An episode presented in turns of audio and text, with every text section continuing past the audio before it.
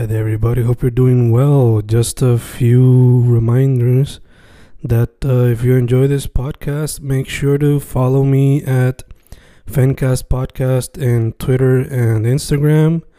Also, follow the YouTube channel and subscribe at Fanatic or Fencast. Spotify, if you can, also follow the podcast.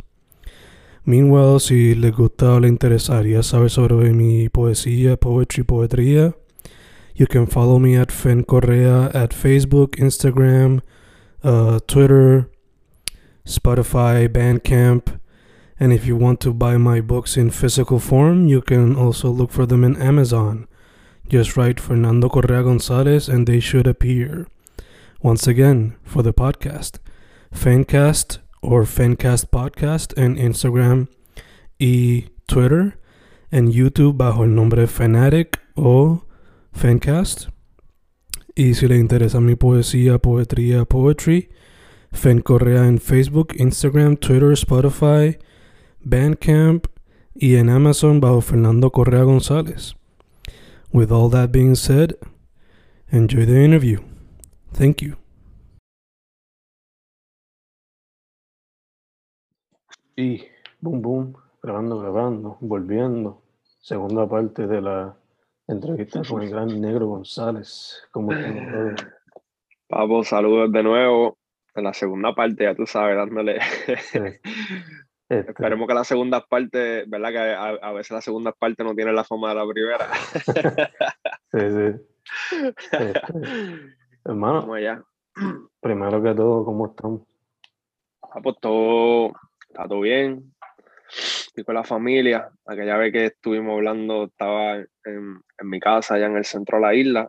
Y ahora Mm. estoy por acá, por la costa, por la playa. Oh, eh, pompeado, buscando aquí una energía que me falta para terminar un tema. Doña me dijo, para la playa, y yo, "Acho, seguro, vamos para allá, que estoy aquí trancado con unas letras y a ver qué se busca. claro, pero todo bien, brother, todo bien, gracias. Nice, nice. Pues, bueno, la última vez nos quedamos hablando eh, sobre tu, se puede decir como que inicio con Absoluto Independiente. So, te quería preguntar, eh, cuando pues no se rompió, porque eso en algún momento puede surgir otra vez, pero cuando el grupo pues se tomó como que un tiempo y tú ahora Ujú. seguirlo solo. Eh, yo tengo entendido que, o sea, yo por SoundCloud pues he visto un chojete de tus canciones, una de mis favoritas siendo la de Gracias Colombia. So, te pregunto. ¿cómo fue ese trayectorio desde que el grupo se fue como que en tiempo libre hasta que sacaste anécdotas? Hermano, em, fue un tiempo, eh, ¿sabes? Como que es un tiempo donde realmente pues nosotros más chamacos, ¿verdad? Buscando, aprendiendo, mano, de la vida, en verdad. Aunque suene a cliché, pero este es uno aprendiendo. Se mete uno en la universidad, hasta no me gusta, lo que quiero es deporte, lo que quiero es jugar baloncesto, lo que quiero es una beca, detrás de una beca, consigo una beca. Después puedo jugar baloncesto en Liga Puertorriqueña cuando, cuando era otro tipo de formato que jugaba gente de superior. Mano, ahí me lastimo, me vuelvo a recuperar cuando vuelvo a jugar, me vuelvo a lastimar. Ya me siento que no puedo jugar baloncesto, porque había tenido un accidente también en ese momento, tuve un accidente de cajo bien feo. Iba de pasajero. Nos invadieron el cajil, resumiéndote, nos invadieron el cajil y, y tuvimos un accidente bien feo donde me hicieron una operación en la boca que estuve como, como seis meses así, literal, con los dientes pegados, con unas placas que me pusieron y no podía abrir, ¿saben? Era todo comiendo por sorbeto. ¿Entiendes? Que de repente eso de la universidad, de tratar de probar, de después con el deporte, de frustrarme cuando no me dan una beca y me voy para otra universidad porque me dicen una cosa y no me cumplen. Y unos chamaquitos aprendiendo, ¿entiendes? Aprendiendo de un montón de cosas. Este, después me frustra que no puedo jugar eh, puertorriqueña porque me lastimo un día antes de empezar el torneo. A jugar ahí ya como que con la mitad del equipo de los capitanes de Arecibo y el dirigente David Rosario, que es dirigente también, que fue dirigente de la selección de Panamá y como que tú sabes que de momento uno le, le, empiezan a pasar cosas bonitas con gente importante que, que admiran lo que uno hace y, y eso es bien positivo eh, porque uno se empieza a creer lo que siempre uno está soñando cuando, te empieza, cuando uno empieza a codearse con la gente que está ahí ya viviendo de eso, en este caso el deporte, ya uno empieza a decir, yo nunca pensé que iba a estar aquí, siempre pensé que quería llegar aquí. Eh, y yo no sé, los chamas, por ejemplo, mi pasión era el baloncesto, por eso te hablo de esto, porque fue lo que me pasó después de Absoluto Independiente, que me enfoqué de, eh, ¿sabes? Como que yo seguía jugando baloncesto, pero ahí fue que me enfoqué y literalmente como que saqué la música para el lado y Mm. Me quedé jugando baloncesto, haciendo, ¿verdad? Buscando todas las posibilidades desde el, jugar sub-21, universidad, llegar a la puertorriqueña, llegar a la superior, como que ir ahí paso a paso. Eh, me lo estaba disfrutando. Yo siempre he sido bien fiebre del baloncesto de aquí, me encanta el baloncesto de aquí, pienso que es una de las mejores ligas, ¿verdad? Sacando quizás, sacando quizás no, como que sacando el NBA, que es como que una marca, una competencia número uno en el mundo y sacando una liga que me gusta mucho ACB en España. Yo creo que la Liga de Puerto Rico es una liga, o como que no te digo que es la tercera mejor liga del mundo, pero que te digo que es una liga que es bien fuerte, ¿entiendes?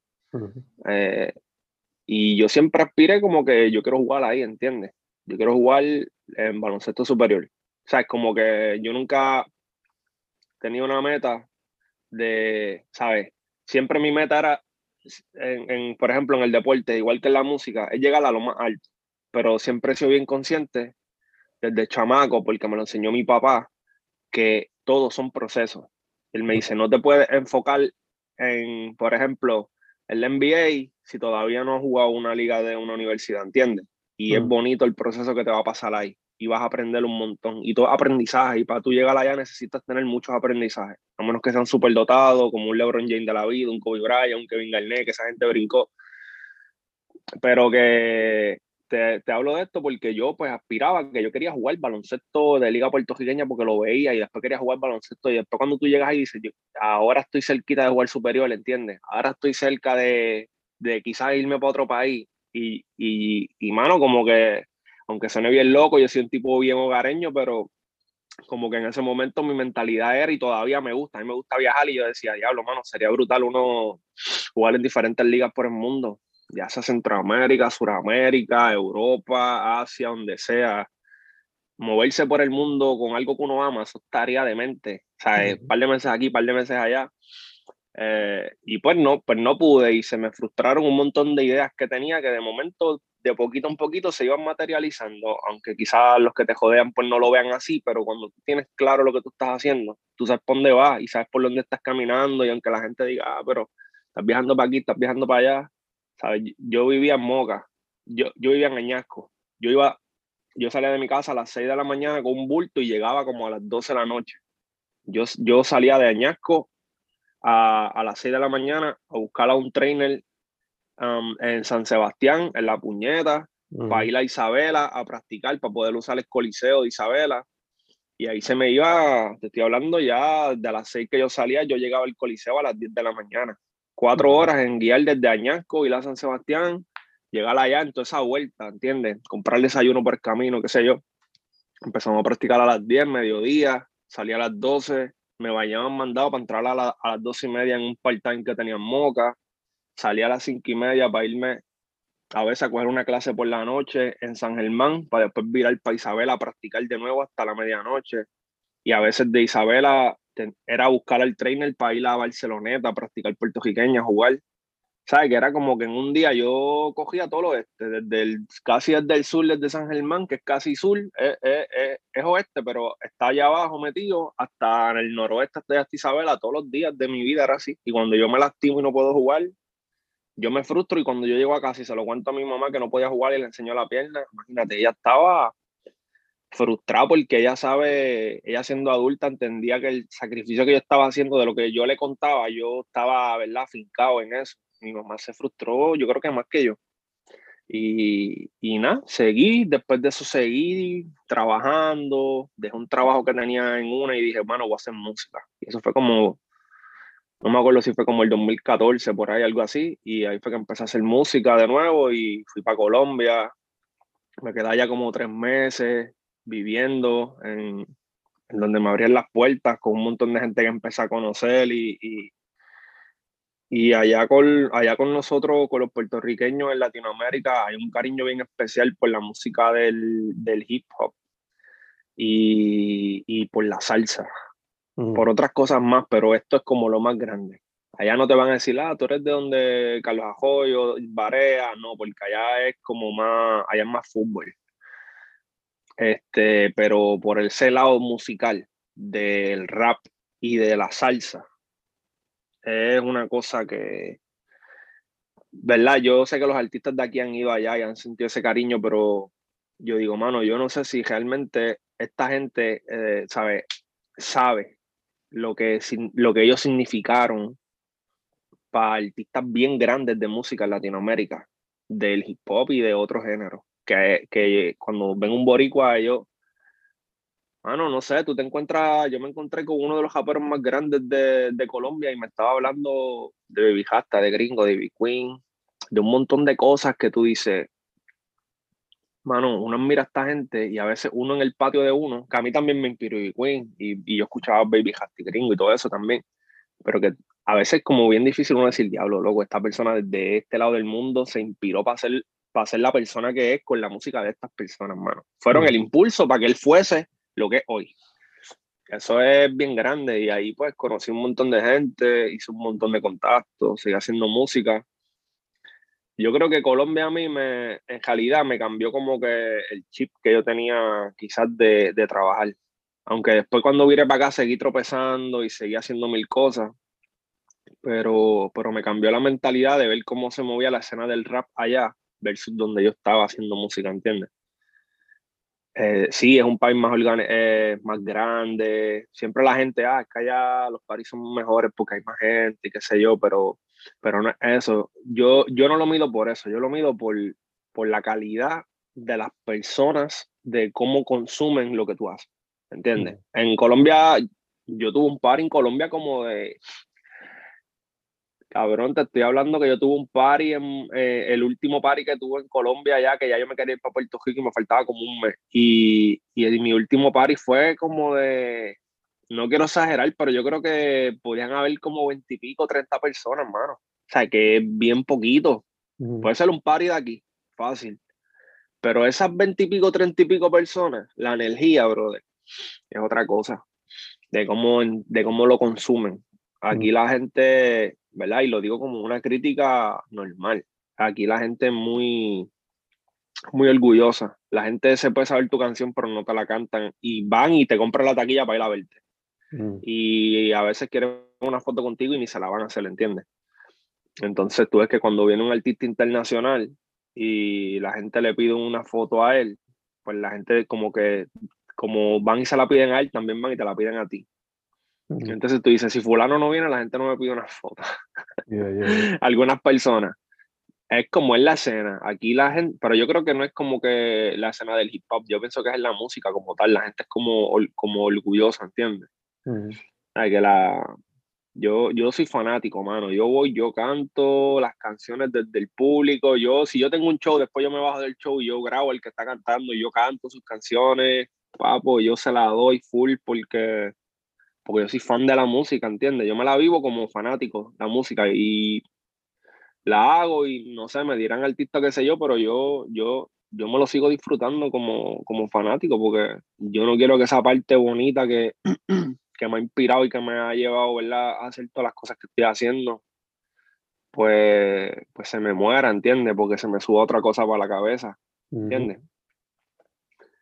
Ahí sigo haciendo, por ahí sigo, sí, me mantengo con los pies en la tierra siempre, claro, y, y para adelante. Entonces, después que llego de Colombia, em, me acuerdo que me quería ir para Colombia, empecé a hacer un disco en el 2014, 15, por ahí mi abuela en el 2014, 13, 14, y mi abuela se enfermó, le dio cáncer y me quedé con ella casi un año completo cuidándola sin hacer más nada. Encejado un apartamento con ella ahí, ¿sabes? Encejado. Este, después ella falleció y después de eso ahí pues yo me mantenía entre cuidándola en el mismo apartamento y cuando ella se dormía o terminaba de bañarla o de darle su comida o sus medicamentos, sus cosas, pues me, me, me sentaba a escribir a veces. Yo estaba todo el día así haciendo ejercicio, escribiendo y, y bregando con ella. Todo el día, todo el día. Eh, y nada, después ella falleció, me quedé viviendo ahí un tiempo en el caserío, me fui de ahí, conocí a mi esposa, empezamos a salir, me mudé para el área metro como en el 2015 por ahí y mano cuando me fui para, allá para el área metro em, tenía muchos deseos de, de, hacer muchas cosas ¿entiendes? me sentía también como bien protegido y bendecido por mi abuela mano por todo ese tramo que pasé con ella que fue bien duro pero fue más bonito y y nada, mano, como que llegué para la metro con muchas ganas de hacer muchas cosas. Y ahí fue que, que empecé a grabar mi disco anécdota, eh, lo empecé a grabar allá en un estudio, pero después allá estaban haciendo otros discos y otras cosas y, como que no, eran panas y como que no quería incomodar, ¿verdad? Como que yo entiendo los procesos de los discos, ¿sabes? Más o menos, tenía una visión de cómo podían ser y después lo que hice fue que viré Pañasco bajaba a Pañasco los fines de semana o en la semana cuando estaba libre y empezaba a grabar el disco en casa de Wilber, que fue con la primera persona que empecé a grabar. Como que me sentí, me sentí como después de haber viajado y haber hecho tantas cosas, me sentía como con eh, Wilber es mi hermano y tenemos relación, hablamos todavía de lo más bien, hermano. Nos tenemos mucho cariño, eso nunca, eso nunca ha cambiado, pero sí lo que cambió fue pues que ya no estaban añasco, que ya no grababa con tanto pero siempre, ¿sabes? Es una de, de, mis referentes. Cuando yo hago mi música, yo siempre tiendo a, cuando termino un proyecto, se lo envío, Wilber, te, te envié esto y no ha salido, escúchalo y me llama cuando pueda. ¿Sabes? Que yo confío mucho en lo que él me dice y, y él, él, él, me aconseja, me ayuda. Es un hip hopper de la mata, de los viejos. Él vivió toda esa época de los 80, de los 90, bailó, tocó, hizo de todo. Eh, hermano, grabé, grabé anécdota en su casa, lo mandamos a masterizar con Nuro y, y, lo sacamos, creo que 2017, creo que fue que saqué ese disco, por ahí, si no me equivoco, o 2018, sí, estuvo por ahí. Realmente con la fecha no soy tan bueno, pero fue, fue ahí, fue un febrero 13, si no me equivoco, fue febrero 13, pero fue 2017, creo que fue 2018. 2017 creo que fue porque después fue María, si no me equivoco fue el huracán María como en ese año y fueron, llevan como tres años. Fue, fue algo así. Según ese disco. 2018. 2018, ah, pues 2018, febrero 2018, sí. Ah, pues ese año fue María. Sí. Y, y nada, mano, como que ese disco me ayudó ahí a... Ese disco yo lo quería sacar desde el 2014, ¿sabes? Como que yo tenía esa idea en la cabeza ahí cuatro años, escribiendo canciones, pasaban un par de años, las volví a arreglar, me salían ideas nuevas. Lo último que nació fue, en el 2016, que hice rap latino. Antes de ir, yo hice rap latino antes de ir para Rap al Parque en el 2016. y yo termino ese verso como que diciendo como que rap al parque, tan bueno como un libro de García Márquez. Bienvenido al mundo del buen alto, olvídese de Marte chimbas y después de par de crismas la cultura gringa se dio cuenta que ahora en español sonaba de pinga. Yo hago rap latino y por ahí para abajo el coro. Pues cuando yo digo esa parte de rap latino, de rap al parque, yo vengo desde un poco antes hablando de Bogotá, porque estoy hablando del rap en español y eso es lo que a mí me inspira siempre. Yo ahora mismo yo estoy haciendo trap, y, pero a mí me sigue inspirando el rap, ¿entiendes? Es como la energía que me da la música de la salsa y del bolero para yo también hacer rap y de otros tipos de música. Y hice esa canción como, como un regalo a la cultura del hip hop que tanto me ha inspirado y tanto me ha, me, ha sacado el jugo um, de mi, ¿verdad? De mi persona para para yo hacer cosas que, que cuando yo empecé a escribir mis canciones en mi casa, no pensé nunca que iba a conocer a, a los artistas top del hip hop, ¿me entienden? En español, que iban a ser mis amigos, que iba a ir para su casa y que ellos iban a ir para mi casa, ¿sabes? Lejos de la fama que, que tú puedas tener o no, eh, ese respeto eh, está por encima, porque un negocio y tú juntas dos personas top, lo hacen dos productores que, pues, y todo, y al final del día, pues uno hace música también y uno quiere comer. Pero que, como que, ¿verdad? Yo no me considero como que, yo me considero un japero, yo con eso de la fama y de los números y este es el mejor y este es el peor, yo con eso, a mí, a mí eso no me gusta, porque mi japero favorito no, mi japero favorito la gente no lo conoce, ¿entiendes? Sí, o sea, como que mi, mi japero favorito, las masas no lo conocen. Mm. Pero si yo pongo su música, la gente va a decir, diablo, ese tipo la tiene, ¿entiendes? ¿Por qué no siguió? ¿Por qué no? Cada cual hace con su vida lo que quiere, pero esa es mi inspiración. Entonces, este, pues conozco a esas personas y eso para mí es bien grande, brother. Ser amigos de ellos, que te escriban, que te llamen, que te tengan en consideración por un montón de cosas. Es bien bonito, que conozcan tu familia, tus hijos. Eso es brutal. Entonces, eso es lo más grande que a mí me ha dado el hip hop. Y yo se lo agradezco y como que se lo trato de, devolver en el tema de Jap Latino. Y, y cuando mencionó lo de, lo de Japal Parque, yo no había ido a Japal Parque, pero ya yo estaba como que. Yo estaba como invocando algo, yo digo, porque cuando escribí ese tema, mi esposa me pregunta que de Japal Parque y me pregunta, y me, porque ella conocía de jazz al parque, salsa al parque. Yo le digo que también hacían hip hop al parque, que para mí era el más grande y es el festival más grande en español de, de, de rap, es el más grande en, en, en, Latinoamérica y yo creo que en el mundo no hay un festival más grande que ese, de rap en español y de hip hop, perdón. Y, y ella en ese momento que yo hice ese tema me preguntó que como que qué era lo, como que algo que yo quisiera hacer con el hip hop. Y yo le dije como que a, a mí, a mí me yo sueño con dos cosas en ese momento. Era ir a, ir a treparme en la tarima de hip hop al parque, ya sea que me invite a alguien que haya colaborado o que me invite al festival. Este, cualquiera de las dos, pararme en el stage ahí porque me lo merezco y, y eso. Eso para mí e, era una de ellas con la música. Y lo segundo era como que ir a New York a tocar. Eh, porque New York es la meca del hip hop, brother. Y eso para mí es como, ¿sabes? Los que son hip hop pues, pues van a entender, no sé, como que ese deseo este, de ir ahí donde empezó todo, mano, allá bien boricua, yo soy boricua, yo pararme ahí, um, tocar con una banda que era como también lo había pensado, yo decía, yo sé que esto de los elementos está brutal, pero yo como que tocar con una banda porque mi banda favorita, como que mi grupo favorito de hip hop es The Roots. Y, y como que yo tengo toda esa influencia, yo decía, mano, yo quisiera tocar en New York, pero que fuese con una banda. ¿entiendes? Para, no sé, como que de alguna manera, este, no sé, honrar, hermano, toda la energía que me ha dado a mí la música por parte de esta banda y por parte de la cultura del hip hop. Este, y se me dio, mano, en el 2019 creo que fue que fuimos para Nueva York. Sí, 2019, porque el, el año pasado fue la pandemia.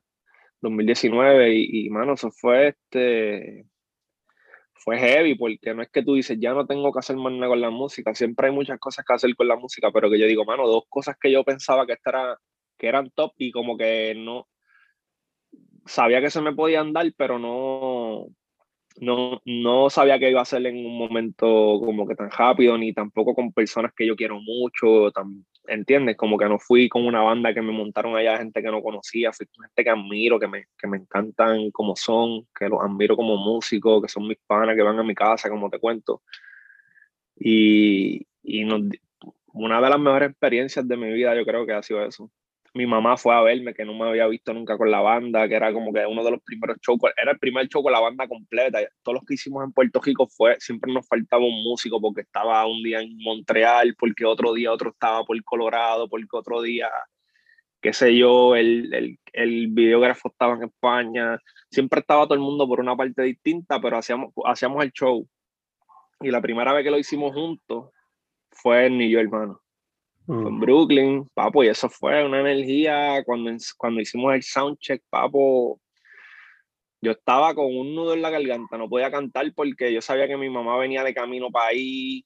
El stage era un sitio, era, era un sitio cerrado, pero era un sitio donde un montón de artistas de hip hop han ido ahí a presentar sus discos así como que Nas, un montón de japeros así, mano, que, o sea, como que tú no te estás parando en cualquier sitio, contra que estás en la meca del rap, del, del hip hop en español, también te paras en un sitio que es importante, donde se paró una persona que también hace inspiración, ¿sabes? Todas esas cosas, mano, yo las valoro demasiado.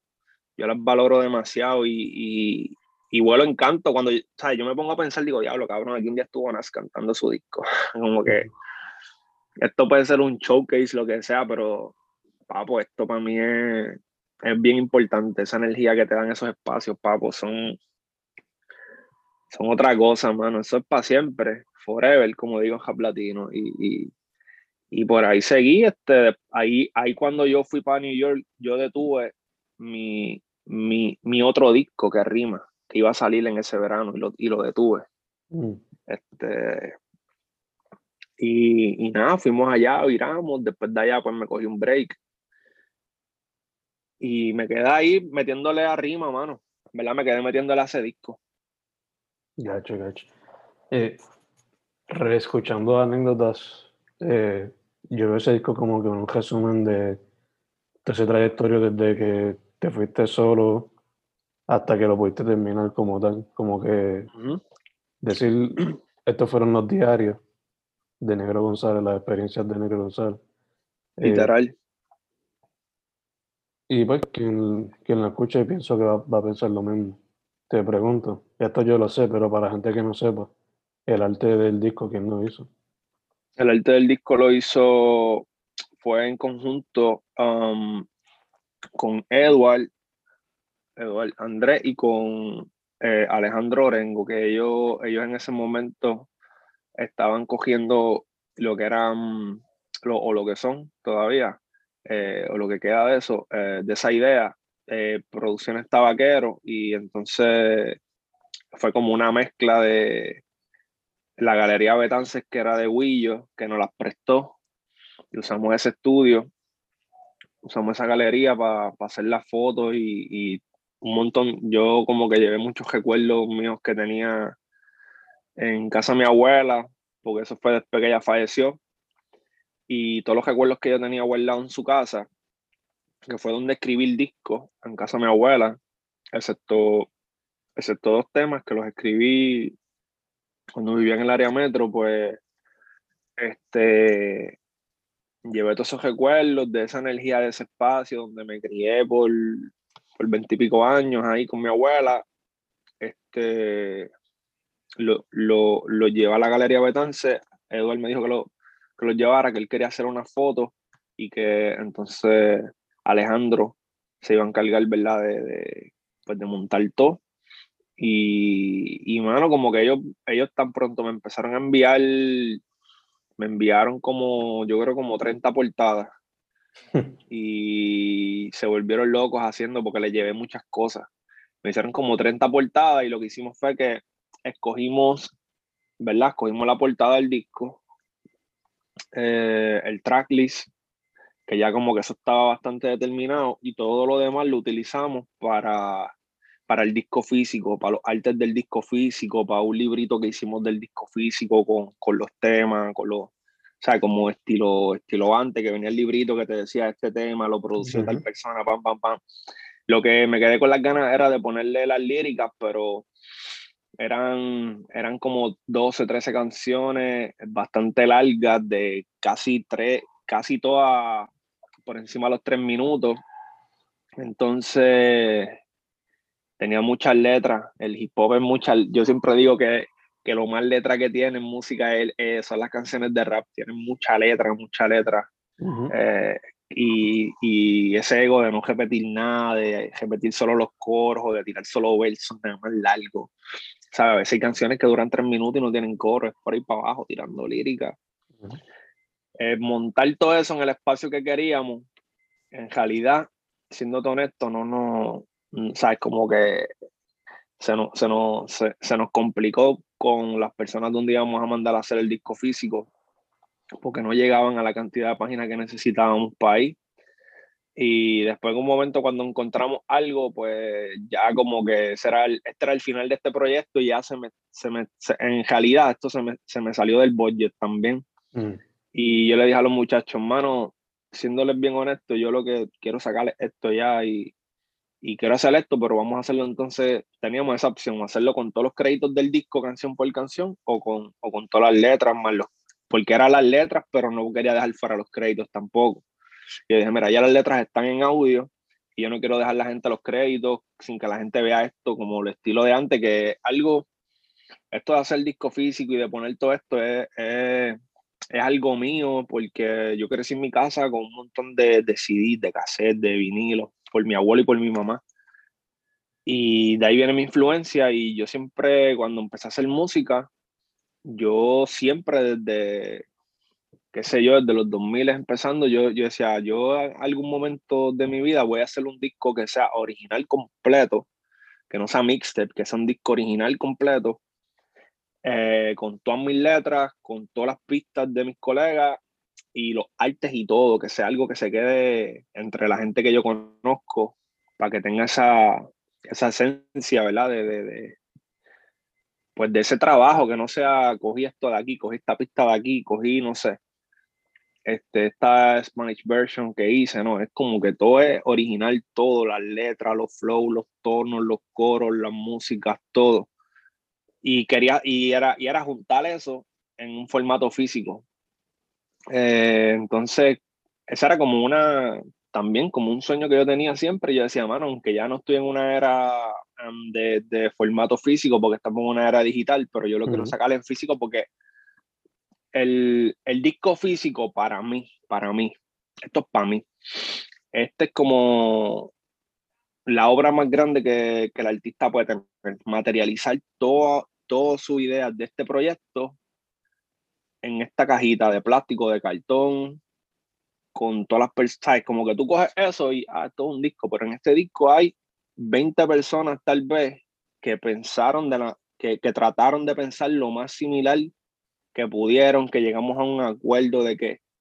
Y ahora mismo yo con todas las personas que hicieron ese disco me llevo con todos, todos son mis hermanos, los quiero mucho, los sigo estimando y, y, y por eso yo digo, cuando uno hace una obra así, yo la materializo, eso es como cuando tú vas a una galería y tú ves que el, el, hombre te dice, ah, esta es mi obra, y la gente está ahí para mirándola, pues yo te digo, mira, esta es mi obra, eso está ahí en físico, llévatelo para tu casa, verlo, escúchalo, siéntelo, ahí puse todos mis recuerdos, hay recuerdos de viajes, de, o sea, todo el proceso que yo, yo, yo, pasé por ese año.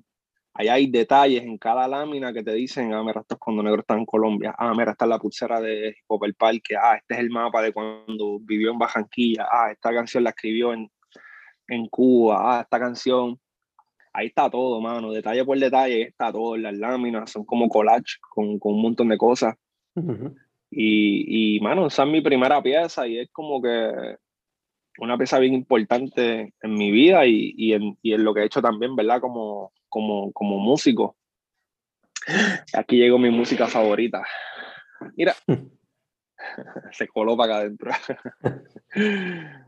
nice, nice. Este, entonces, algo que salió entre anécdotas y rimas fue el mini documental Sin Forma como Agua. So, ah, sí. Te pregunto, ¿cómo fue el proceso para eso? Bueno, en verdad, eh, ese fue un documental que, que hice, ¿verdad? Con, lo, con la gente de Producciones Tabaquero y fue, fue un documental que fue um, estilo reality, por llamarlo de alguna forma, como que Eduardo me llamaba, no, tú estás negro, estoy en Carolina, pues voy para allá a grabarte, pues dale, sube.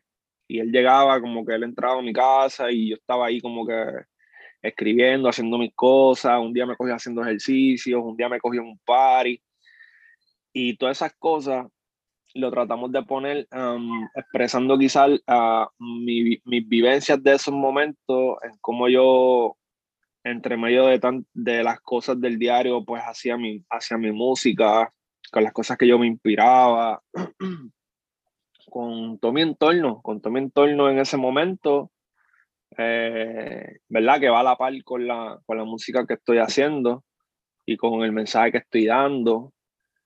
Este, y hicimos eso, le pusimos como, como cuatro o cinco canciones. Esto se supone que hubiese salido antes del disco y creo que salió mucho después del disco. Eh, inclusive salió yo creo que después del disco de Rima. Estuvo por ahí, estuvo por ahí, estuvo por ahí, un poquito antes, más o menos, pero... Eh, y nada, lo, lo sometimos a algunos festivales, ellos pudieron llevarlo a México, como que que ahí yo me quedé con ganas de ir porque no pude ir, tenía otro viaje. Eh, los llevaron a México a un festival en, en, en Osaka, creo que fue. Y, y, de ahí le salieron muchas cosas, ¿verdad? Pues a todos, para pa, seguir haciendo con, con, con, ese pues, documental que quizá en algún momento lo pongamos en YouTube para que la gente pues, pues lo pueda ver y vea esa parte, ¿verdad? De, pues, de nosotros en, en ese momento del 2016 a, al 2018, que yo creo que fue que terminamos de hacerlo. Fueron dos años haciéndolo, pero en realidad fue a fuego lento. Y hicimos esto sin libreto, ¿sabes? Esto era filmando, llegando. Un día yo recuerdo que me cogieron filmando. Un día me cogieron cuando estábamos, yo estaba viendo un juego de, por la medalla de oro de Mónica Puy. Yo estaba en mi casa viendo ese juego, llegando. Y, y Eduardo le llegó, yo le dije, llega, pero yo no voy a dejar de ver el juego, cabrón, yo quiero ver esto. Y, mano, ahí una gritería, la gente, tacho por todo el edificio, eso fue algo, mano, fue brutal porque lo hicimos realmente, pues, pues de verdad, como que no montamos nada, espérate, déjame cambiarme, déjame ponerme esta jopa, no, ven mañana que estoy pelo, es como que dale para allá abajo, llega, le fírmame y que la gente vea pues lo que, no, por lo que uno es realmente, porque, cabrón, la gente la gente se empeña mucho en querer mostrar algo en específico y como que esa no es tu realidad, como que cosas en específico no son tu realidad, tu realidad es, cabrón, sabes, todo tu día normal, cuando tú estás con tu familia, con tus hijos, con tu esposa, con, sabes, la gente se graba en el estudio, aquí, allá, nada más, así calado, con esto, con lo otro, cabrón, esa no es tu vida, ¿entiendes? Tu vida va más para allá, esto es un por ciento bien pequeño que tú le muestras a la gente, y pienso que es como también engañarlo, como que la gente entonces si tiene familia, pues no, no le va a querer hacer tanto caso a la familia, porque si no, para pues, los, todos los documentales de los artistas siempre están en los estudios, siempre están con sus amigos, siempre están viajando, siempre están con jopa cabrona, papi, yo quiero ese estilo de vida. Y en realidad, cabrón, no sé, ¿verdad? Quizás estoy loco, pero yo pienso que un artista de esto no está durmiendo con un cadenón, cabrón, como a veces lo cogen, se está bañando ahí con las 20 cadenas, o sea, como que siempre sale con todos los cajos, cabrón. Si tiene 10 cajos, sale en caravana con los 10 cajos y llega a los sitios con los 10 cajos, como que, cabrón, no, tú sales en un cajo y quizás no sales ni en el más deportivo, te montas en una guagua de esta que nadie te conozca y te vas por ahí a veces hasta low, bien low key vestido para que la gente no te mire mucho ni te cache para poder comerlo. Hay gente que le gusta la película, a mí no. Pero que, por eso decía, mano, llega y filma lo que sea, o sea, filma lo que haya ahí para que la gente para mí es más interesante que tú veas todo, todas las partes reales, cantitos de todas las partes reales de uno, a que tú veas cosas que yo estoy planificando, porque entonces se sale de lo que tú eres. Cuando tú planificas mucho las cosas, ya tú estás queriendo mostrar algo que tal vez hasta no eres, hermano. y, y, entonces tú ves que no, que nosotros vivimos así, que nosotros vivimos bien relajados y se, lo más seguro se están partiendo la cabeza en cómo hacer esta filmación, esta toma, esta escena. O sea, como que se sale ese, pienso de lo que es reality y como que no queríamos hacer un reality, pero yo le dije a Eduardo, hermano, yo no voy a ponerme actual, yo no, yo no tengo tiempo para aprenderme libreto, yo estoy haciendo un disco, si tú quieres llegar y filmar todo lo que yo estoy haciendo en los espacios donde me cojas, tú llegas y me filmas y a mí no me molesta. Y Eduardo lo entendió y lo hicimos él, su esposa y yo. Y después Alejandro, pues, pues que lo editó. Pero fuimos cuatro personas, hermano, que, que hicimos esto y, y ya tú sabes, con una cámara, eh, sonido cuando se podía. Y al final yo, mira, toma mis canciones, montalas ahí y, y vámonos. Y ya, mano, en verdad, cuando tú quieres hacer algo, tú lo haces con lo que tienes y te sale. Si tú le metes mucho amor y tú dices, con esto llego aquí, no voy a tratar de con lo que tengo que llego aquí, tratar de ponerlo acá porque se va a ver feo, se va a ver mal, se va a ver forzado. Es como que no, mano, si esto llega aquí, Vamos a darle con todo, pero para llegar aquí, pero para que se vea, se vea espectacular, para que se vea bonito, para que se vea real. Y la gente lo sienta, que es lo más importante, y lo entienda. Porque si tú mm. no sientes algo, no lo vas a entender porque te vas a desconectar, vas a decir, no, man, esta gente está forzando ahí, esto no es la vida negro, yo conozco a negro, negro no es así, o... Normal. Ya, ya, ya. Si acaso te ponía hacia un collar y te pones todas las medallas de básquet, todas las medallas de. ya, che, mano. Te pones eso de cadena. Claro, los trofeos. Eh, tu anécdota fue como que recopilando esos años desde que eh, Independiente se cogió su tiempito hasta que pudiste sacar el disco. Y Gima yo lo veo como desde ese tiempo después de María hasta tu primera vivencias como padre. So, Sí, te pregunto, ¿cómo se, cómo se dio Gima y el cover art? está aquí. Yo sé que te ayudó. Iguillo, pero ¿quién te hizo el cover como tal? El, mira, el cover de rima, para hablarte de eso, el cover de rima, que tenía rima aquí al lado jalándome con un dinosaurio. el, co- el cover de rima, este, fueron unas fotos que me hizo César Berrío. Mm, Eh, él es fotógrafo, ¿verdad? Como que aquí en el país hay mucha gente, ¿verdad? Yo creo que casi todo el mundo lo conoce.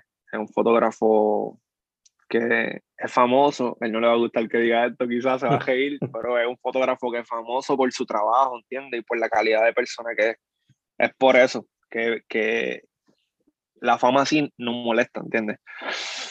Eh, me llamó un día, no fue ni para hacer un cover. Él siempre, o sea, cuando yo lo conocí a él contándote un poco, eh, o sea, como que yo sabía de él y él también sabía de mí y ya ahí había como, había un respeto y había hasta como un cariño invisible, como yo digo. mm. Mano, y cuando yo lo conocí, este, brutal, brother. Un tipo, te lo juro, te estoy hablando de él y se me paran los pelos, mano, porque es una persona que es bien bonita, brother, de verdad.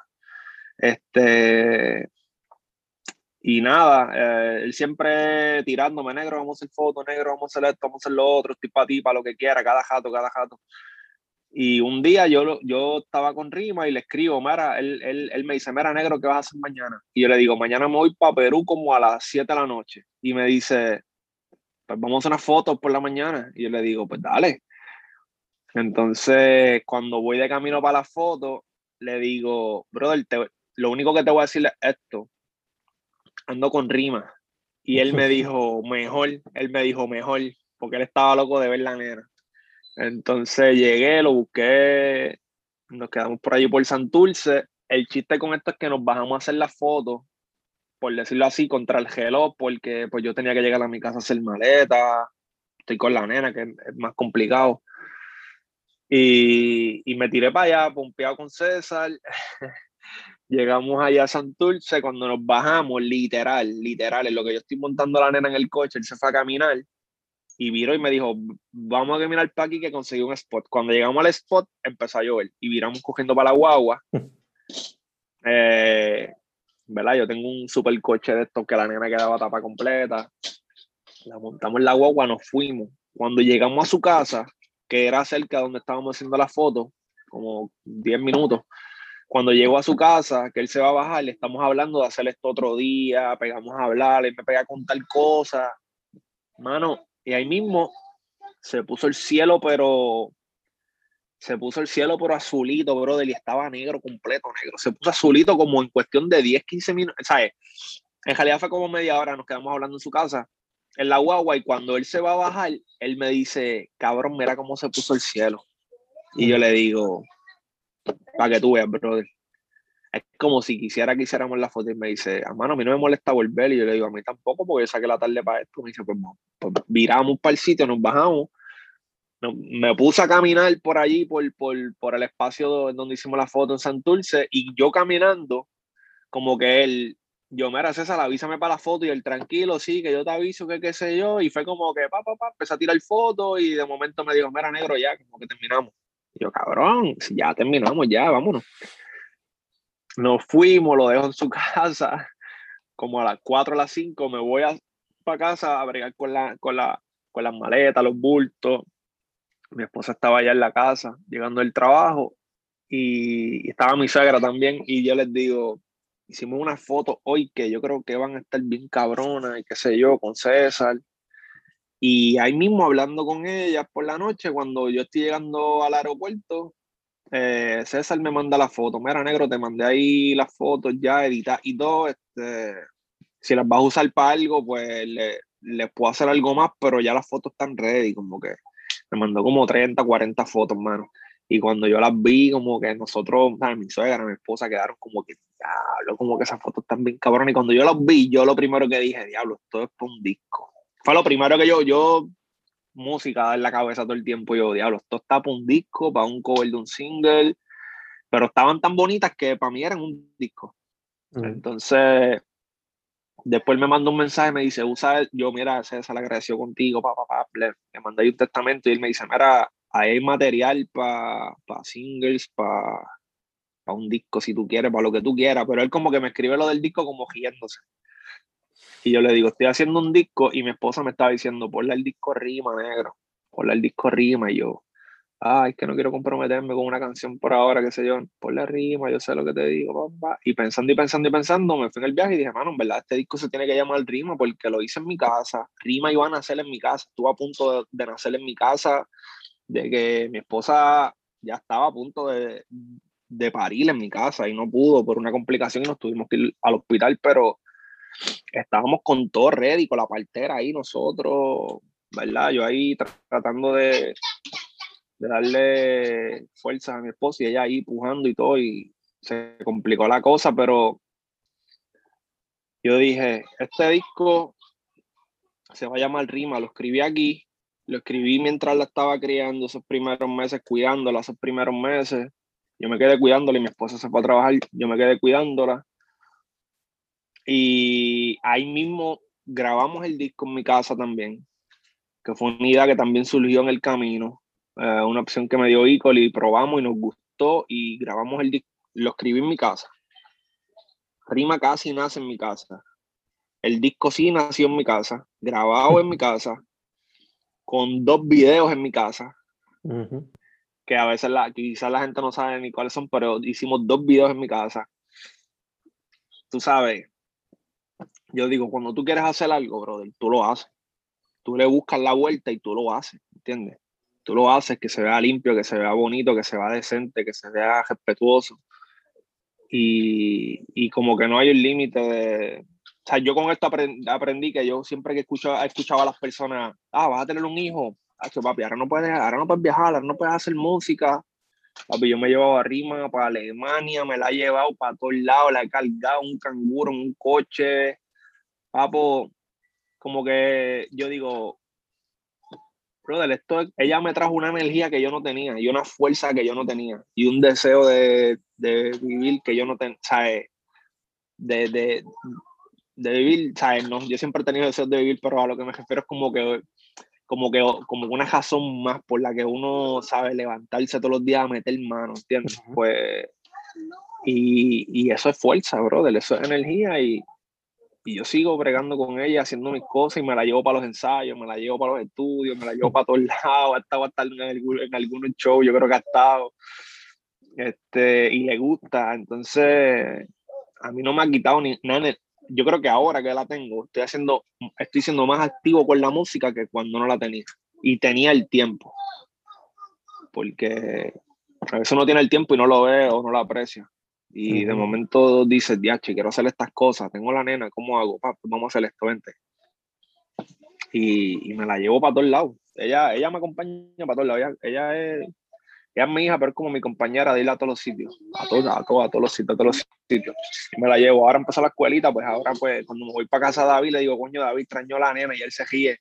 Porque me la llevaba para grabar, para hacer todo. Te, te digo, los muchachos saben para todos lados. Ellos, ay, y cuando yo llego sin rima un sitio rima, todo el mundo me pregunta por ella, porque estos tres años ya siempre ha estado conmigo. Yo no he dejado de hacer nada, como te digo, al contrario, he hecho más cosas y, y, y ahí surge, ¿verdad? Volviéndote al disco, ahí surge entonces, diablo, Rima tiene que ser el nombre de este disco porque es la inspiración realmente de, de hacer un proyecto y ahí fue que dije en enero, antes de salir el disco, dije, mano, voy a hacer una canción para Rima y la hice. Y, y, después que la hice, hicimos el video. Y, y fue que me quedé con eso. Dije, voy a hacer el disco. Y yo siempre decía, este disco hubiese sido perfecto, que se llame Rima, igual que mi hija. Eh, y que salga el día que ella nació. Mm. Pero eso falta mucho y pasaron dos años y cayó literalmente cerca de cuando iba a nacer y cuando iba a salir en esa fecha las personas que me, ayuda, que me ayudaron a distribuirlo me llamaron y me dijeron que no, que había un error y que no podía salir de esa fecha.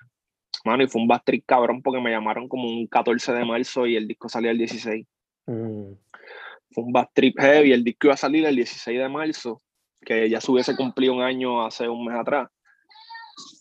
Lo tuve que aguantar para mayo primero, pero ya como tenía la pieza de rima del video, el disco iba a salir con el, el disco rima iba a salir con el video de rima.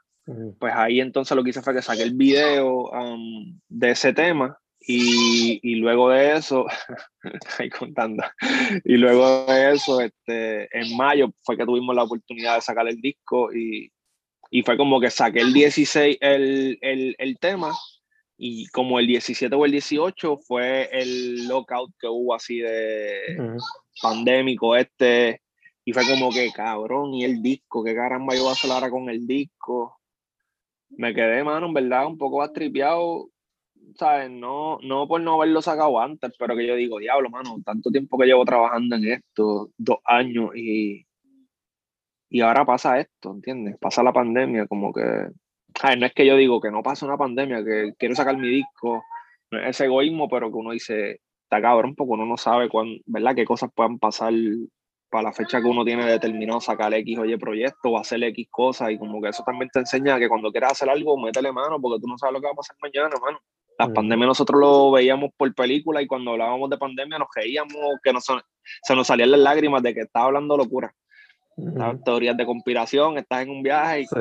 cógete la teoría de conspiración, ponte la mascarilla que no entra, échate sanitizer y salte de mi negocio, este, una multa a los guardias, que hay gente que se está muriendo por esto y la gente, y sabes, como que yo te cuento esto así como a son de chiste, ¿verdad? Pero esto es algo bien serio, mano, ¿me entiendes? Hay gente que se está muriendo, hay un montón de cosas pasando y independientemente sea una pandemia por algo que pasó o sea, eh, no sé, algo preparado o lo que sea, hay gente que se está muriendo, mi hermano. ¿entiendes?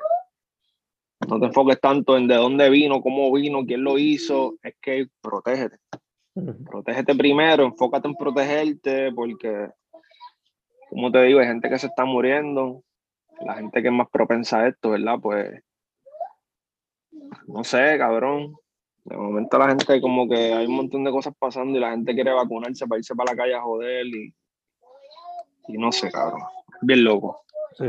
Pero, pero por ahí, por ahí, por ahí fue que entonces después de marzo 16, eh, esperé hasta mayo para sacar mi disco. Lo que hicimos fue que seguimos, seguimos sacando videos abril y mayo y sacamos el disco y, y fue como que saqué el disco y me desconecté musicalmente, mano, de, de- de- del mundo, como quien dice. Este, no sé, pensando en qué sé yo, tam- o sea, como que no te voy a decir que no estaba como bastripeado o triste porque decía, cabrón, yo quería viajar con este disco, yo estaba, tenía muchas ideas que estaba,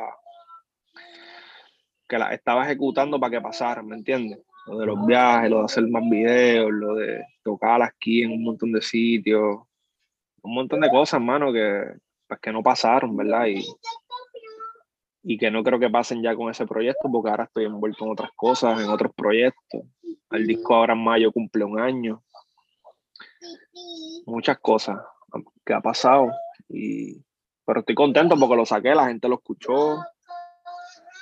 Eh, tuve un, un buen feedback, ¿verdad? De, de la gente que me sigue, de la gente que no me conocía y me conoció por ese proyecto.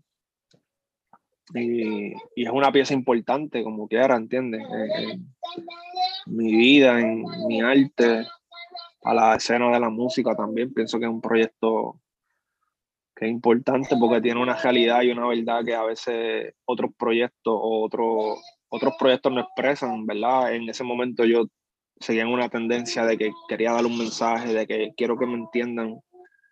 Quizás ahora estoy más freestyle en, en la temática, pero trato de por la parte visual atacar lo social, ¿entiendes? Mm. este, cambiándolo un poco, no sé, este, cambiando un poco, no sé, el concepto, ¿sabes? Dejar los elementos, pero cambiarle el orden a, la- a algunas cosas, a ver si alteramos el producto. Sí, sí, sí. De hecho, quizá ahora no va a poder hacer gira con este proyecto específico, pero obligado. Van a haber canciones que son parte del repertorio. full, full mano. En, en, en, realidad que sí, como que me quedé con ganas de, de japear ese disco completo, como me pasó con el la anécdota, que lo tiré completo. Y, y, pues en este, los temas que había sacado como singles, fue lo único que llegué a japear así por ahí fuera. Los otros temas del disco no, no, no los llegué a japear, me quedé con ganas de hacer algunos videos, pero ya pues a yo en lo personal, eh, ¿sabes? En mi, en mi, ¿cómo te lo digo? ¿verdad? Uno, uno en esto va creciendo todos los días, todos los días conozco música nueva, artistas nuevos, sonidos nuevos, productores nuevos. Hay, hay muchas cosas. Ahora con el internet, tú, cabrón, todos los días vas a encontrar melaza nueva que va a ser nueva para ti. Vas a encontrar unos artistas que están cabrones y que eran vecinos tuyos y no lo sabías. pero estos cabrones toda la vida haciendo música cabrona porque hay mucho arte, mano, y el internet, eh, que esto es lo que me gusta, se presta para que tú llegues a todo, para que le llegues a todo el mundo. El que tú quieras, lo que tú quieras buscar, tú lo vas a buscar en el internet. Lo que no está en el internet no existe, yo creo. ¿Sabes? Porque el internet se ha ido a otros niveles, otros niveles. Escucha rima. Rima de hecho, ella. ella está cantando ahí. está encendida. Ella obligada este... va a ser artista de alguna manera. por ahí va, le gusta la música, le gusta, le gusta. Tiene una batería, tiene unos tambores, tiene un piano, tiene un par de cositas y, y le gusta. Ahora, ahora, está cantando y bailando, así que Vamos a ver qué, qué pasa aquí a un par de años. que vaya por donde ella quiera, pero ahora mismo está influencer. eh, mano, como dijiste, aparte es como que bregando con el trapo un poquito, a ver cómo brega eso. So, en el disco, en la, en la canción de Azúcar, se ve eso. Sigue rapeando como rapea, pero es básicamente con el sonido trap. So, ¿Cómo se da la transición de boom atrás? Te voy a decir algo de corazón, de corazón, pero sabes, como que en un principio, te soy honesto, no le entraba mucho al trap. En un principio, cuando lo escuché de por primera vez, yo como que, diablo, este sonido la gente dice que está cabrón y en verdad no me gusta. Mm. Y poco a poco, escuchándolo, escuchándolo, de repente es como que, diablo, este temita está bueno, y por ese temita llega este otro, y por este, tan, tan, tan, y así tanteando, em, y trabajando también con gente que, que, lo produce, que de repente alguien, no es lo mismo como que, que, la gente te diga, mira, esto, o que alguien que te produce, que tú le tienes mucho cariño, ¿verdad? Y mucha confianza, te diga, mira, yo creo que podemos hacer esto, y te explique más o menos la vuelta. Eh, no, ¿sabes? Yo creo que era en mí, en mí. Yo, yo no lo había hecho antes, yo creo que era por eso mismo, por un proceso no de como que aceptarlo, ni, ni nada por el estilo, ni, ah, soy el más hip hopper, ni nada de esto, sino que no me llamaba la atención en realidad hacerlo. Porque lo, en un momento era que no me llamaba la atención ni escucharlo ni nada. Después lo empecé a escuchar. Y ahora, pues, después empecé a hacerlo. Y fue como que en la pandemia, desde antes de la pandemia, yo estaba ya empezando a hacer otro, un, un EP, que es un EP que voy a sacar pronto, que lo tengo hecho. Este, desde antes de la pandemia, yo hice un EP eh, con un productor de aquí, con David B, que es para mí uno de los mejores productores ahora mismo aquí en Puerto Rico. Eh, está súper duro. Pues David me dice, un día yo voy para casa, él me dice, negro, baja para casa un día a grabar un par de cosas. Él siempre me invitaba y yo iba, ensayaba, hacía otras cosas, pero nunca había ido como que a grabar así algo de nosotros. Y yo bajé un día para su casa y bajé para su casa con la idea de, bueno, o sea, ya estábamos en pandemia, bueno, no, fue antes de la pandemia fue después de mi disco Rima, y yo le dije, mano, yo, yo quiero hacer algo como diferente a, anécdotas y a rima. Pero como diferente, diferente eh, en el sonido musical. Quizás en las temáticas yo siempre voy a japear, porque yo pienso que yo soy como que, pues, ¿sabes? En, mi forma de expresarme eh, es japeando. Pero musicalmente yo como que eh, estaba pensando mucho, como desde antes de, desde que estaba haciendo Rima yo lo hice en 2018 completo el disco le añadí le añadí tres temas al final porque saqué un tema que no estaba muy a gusto con él. Saqué un tema y ahí fue que metí a rima, porque, ¿verdad? Haciendo este cuento, yo quería que rima fueran 10 temas. Al sacar uno que no me tenía tan contento uh, en cómo lo escuchaba, hice rima, que era la energía que tenía desde el principio, pero como que decía, no quiero hacer un, tema para rima, voy a hacer un disco que se llama Rima y, y le dedico el disco rima. Pues entonces ahí le hice ese tema en enero aquí. Mira, un amigo de papá. ya le gusta esto. Un amiguito de papá ahí. Entonces ahí fue que después que hice ese, ese tema, vino la pandemia y yo dije, me sentía ya como que, hermano, yo quería sacar esto antes y para nosotros que grabamos el disco Rima, sentíamos ya el disco, digamos dos años escuchándolo.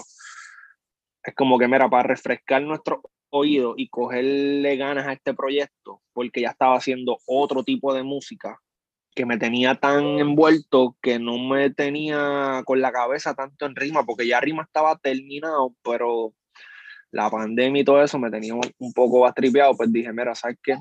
Vamos a añadirle, ahí, ahí yo tengo muchos temas de rap que son nuevos, que, o sea, nuevos en el sentido que no los he grabado que los había escrito el mismo tiempo que Rima, pero no fueron para Rima. Y tengo unos que los había escrito en marzo mismo. Pues en marzo vinimos y los grabamos. Cuando supimos que no pudimos, que no podíamos sacar el disco en el 16 de marzo, ahí fue que yo le dije, si no puedo sacar el disco ahora, vamos a sacar dos videos, abril y mayo, sacamos el disco en mayo, pero vamos a meterle dos temas, porque voy a sacar dos videos más de... Entonces como que cuando o sea, es como que tú vas a escuchar un disco de 10 temas que ya escuchaste 5 desde el año pasado y de momento vas a tener 5 nuevos. Sentía como que era muy poco. Yo decía, dos temas más me hace sentido que la gente haya visto 5 videos y escuche 7 temas nuevos. Eso me hace más sentido a mí en cuestiones de cantidad. Y en realidad la meta era hacer 5 temas nuevos, que tenía más, pero quería meterle 5 temas nuevos, pero por la pandemia no pudimos. Solamente pudimos grabar dos y seguir bregando con lo que teníamos. Este, pues de, de, de, ese momento, de ese momento ya yo estaba haciendo otra cosa con David, que eran otros temas distintos en, en cuestiones musicales, eh, que es este IP. Y yendo por esa línea, un día caímos en trap. Y yo le digo a David, te voy a meter a esos temas de trap. Y fui grabé. A él le gustaron pero realmente fueron como quien dice mis primeros temas eh, que me gustaron, pero en este año, eso fue el año pasado, este año, en febrero, yo tuve un momento en final de enero hasta, fueron, fue como un mes más o menos, tuve este deseo de, de todo lo que me estaba pasando por la cabeza empezar a ejecutarlo en ese momento. Pues lo que hice fue que el 30 de enero empecé a escribir, eh, como el 20 y pico, empecé a escribir este, un montón, un montón de temas, un montón de temas este, de trap y de, de otras cosas, de afrobeat y de un montón de, de, de música que, que, quiero sacar nueva. Y, mano, en realidad se me hizo súper cómodo, como que caer este, se me hizo bien cómodo. Yo, ¿verdad? Yo siempre pienso que el rap es, es bien complicado, mano. Aunque la gente lo vea bien cuadrado y bien simple, el rap es bien complicado porque lleva muchas letras. Es lo que te digo, es como que un, un, estilo de música que culturalmente siempre se trata de poner muchas letras, se trata de poner mucha información, mucha data, muchas cosas escondidas. Mi amor, Mira, un amigo de papi. esta gorra de papi, mira, saluda a Fernán. Dile hola. Entonces, en realidad no se me hizo difícil caer ahí. Ya también lo venía escuchando y venía viendo más o menos eh, todo el mundo, como que, ok, ya de tanto escucharlo no, no quiero sonar así. Quisiera sonar de otra forma, por ejemplo, como un azúcar, tratar de ¿entiendes? No hacerlo porque puedo hacerlo también. A mí no me gusta hacer las cosas, ah, yo puedo, yo, lo voy a hacer, es como que no, me gusta, pero no lo quiero hacer como, como lo hace la mayoría, por que lo que yo estoy haciendo es distinto, como que ya todo está inventado y todo está hecho, pero como que yo dije, yo quiero hacer algo, no sé, que no quiero sonar a lo mismo que suena la gente por ahí, en cuestiones ni de temáticas ni nada, también viendo cómo, cómo puedo, ¿verdad? Este, llevar, que, que es como que quizás parte de la introducción a un, de una posible meta que quizás tenía, que era como que de tratar de llevar eh, lo que me funciona, por ejemplo, algo que me, que, que, que me funciona mucho en vivo, que es el freestyle, tratar de llevar ese, ese ánimo y esa energía a un tema, mm. haciéndolo estilo freestyle, no haciendo un tema como rap latino o como realidad o como rima o como el brujo, que esos son temas ya quizás más, más, más estructurados, sino que un freestyle tú empiezas hablando de una cosa y sigues cambiando, pa, pa, y la gente se lo vacila. Mm esa energía y ese concepto del freestyle, porque aunque uno no crea, es una improvisación, pero siempre tiene un concepto. Este, pues eso, tratar de llevarlo al, al, a un tema. Y si lo puedo encajar en un tema de trap, pues mejor, porque entonces para mí esto va a ser eh, como algo nuevo en, en, mi cajera o en, o en mi arte, lo que estoy haciendo. Y es ahora mismo lo que me tiene súper motivado y, y, sacando cosas. Este, antes de esta entrevista se supone que iba a sacar otro, pero lo aguantamos, así que no sé si cuando subas esta entrevista ya va a estar el otro tema por ahí cogiendo o va a estar, pero ya pronto vamos a sacar otro tema más, que ya lo tenemos listo. Y, y, estamos pompeados. Yo creo que ahora la música que viene va a ser bastante diferente a lo que es realidad, a lo, a lo que fue este, perdón, rima y a lo que fue anécdota. Este, tengo otro disco de hip hop ahí como quien dice, guardado, que lo escucho, pero, pero no lo voy a sacar todavía. En algún momento eh, tengo unas ideas ahí que quiero como que majarlas bien para entonces sacarlo. Pero por el momento voy a seguir sacando otro tipo de música, este, otro tipo de sonido, voy a seguir japeando, pero como que estoy ahora mismo en, en un plan de que estoy, estoy, o como que estoy, estoy haciendo mucha música con, con elementos que me, que me que me influenciaban antes y los transfería al rap, pero ahora no, ahora los estoy dejando como que, ah, esto me, me inspiró este bolero, pues lo quiero hacer en bolero, un bolero mismo quiero hacer. Ah, me inspiró esto en salsa, lo quiero hacer en salsa. Como que no quiero hacer un loop de salsa con una pista de, de boom bap, ¿me entiendes? No, ahora lo quiero hacer como me inspiró y, y, me gusta. Lo mismo con el trap, diablo, vamos hacer trap. Dale, tengo un montón de trap ahí. ¿Te gusta? Me gusta la afrobeat. Eh, un montón de cosas, hermano, ¿verdad? Que no te las voy a decir ahora porque las vas a escuchar, pero este, es un montón de música que sigo cambiando, pero los sonidos son distintos y, y estoy puesto para eso, hermano, ahora mismo, de verdad. Estoy puesto para eso. Cuando voy por un estudio, le digo a los panes, no me pongan pistas de hip hop, porque me voy para casa y se, se empiezan a reír, güey, o pistas tengo yo en casa de hip hop, no me enseñan otra música, enséñame lo que sea, dale, y cuando de verdad te va a llevar eso, dame eso, que ahí que voy a escribir. Y yo estoy ahí, no sé, descubriéndome, llevándome al límite yo mismo de la mano. La mano izquierda con la mano zurda por ahí para abajo. Experimentando, experimentando. Sí, sí, full, full. A ver a dónde vamos. So, el qué pasa. ¿Se puede esperar entonces primero el EP antes del disco full nuevo? Sí, sí, full, full, full. Lo, yo creo que lo, en proyecto, o sea, como que ahora voy a sacar, ahora, ahora estoy sacando singles, empezamos con Azúcar, porque ahí coincidió el tiempo y ahora, como te dije, en estos días va a salir otro tema más que tenemos, que se llama Triple G. Esos otros freestyle ahí que tenemos, eh, que está bueno, me gusta con cojones. Y, y, como que después de eso tengo ya todos los temas que van a salir eh, listos, pero eh, eso en formato single, como tal, en, en formato así de, de, de, producción, pues yo creo que lo próximo que debe salir es un EP. Un EP de seis temas, que, lo, que lo produjo completo David B.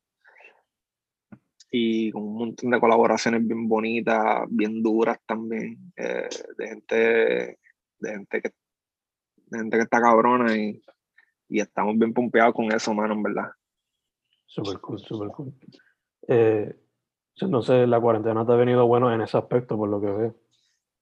En ese aspecto sí, mano. Me sirvió para pues, pensar. Yo creo que ¿verdad? Este, tuve mucho tiempo pensando que iba a hacer con la música, casi un año, pero pues resultó, mano, como que en realidad yo no soy de, o sea, a mí no me gustan los conciertos virtuales, de verdad los veo, pero para yo hacerlo no me gustan. Eh, hay muchas cosas que no me gustan que se han ido haciendo en la pandemia, que no me gustan para hacerlas yo, pero que las consumo y me gusta consumirlas.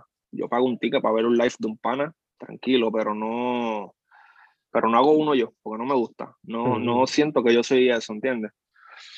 Esa persona va a hacer eso. Entonces, pues, canalizando qué hago. Tampoco es impresionarme, pero ¿qué puedo hacer? Pues, mano, lo más que puedo hacer es grabar mis temas, hacer unos videos y, y sacarlo. Pues, vamos a fincarnos ahí, vamos a hacer producciones, que es lo que siempre pues, me ha gustado hacer. Y, y de repente, pues, el tiempo, ¿verdad? Si lo aprovecho en el, en, en, en, el lado musical, eh, la vida nos ha cambiado, pues en el lado de la música también ha cambiado, pues tengo que buscarle una solución, como también uno la busca una solución a seguir pues, viviendo y trabajando y haciendo cosas, ¿verdad? Con la pandemia, pues pienso que es ese, el de, el de seguir creando música, el de quizá eh, tirarme para el lado de un sonido nuevo que me gusta, que no lo estoy haciendo forzado, lo estoy haciendo eh, pues porque me apasiona, ¿entiendes? Porque me inspira, como que no voy a hacer nunca algo que no me inspire y, y, por ahí yo creo que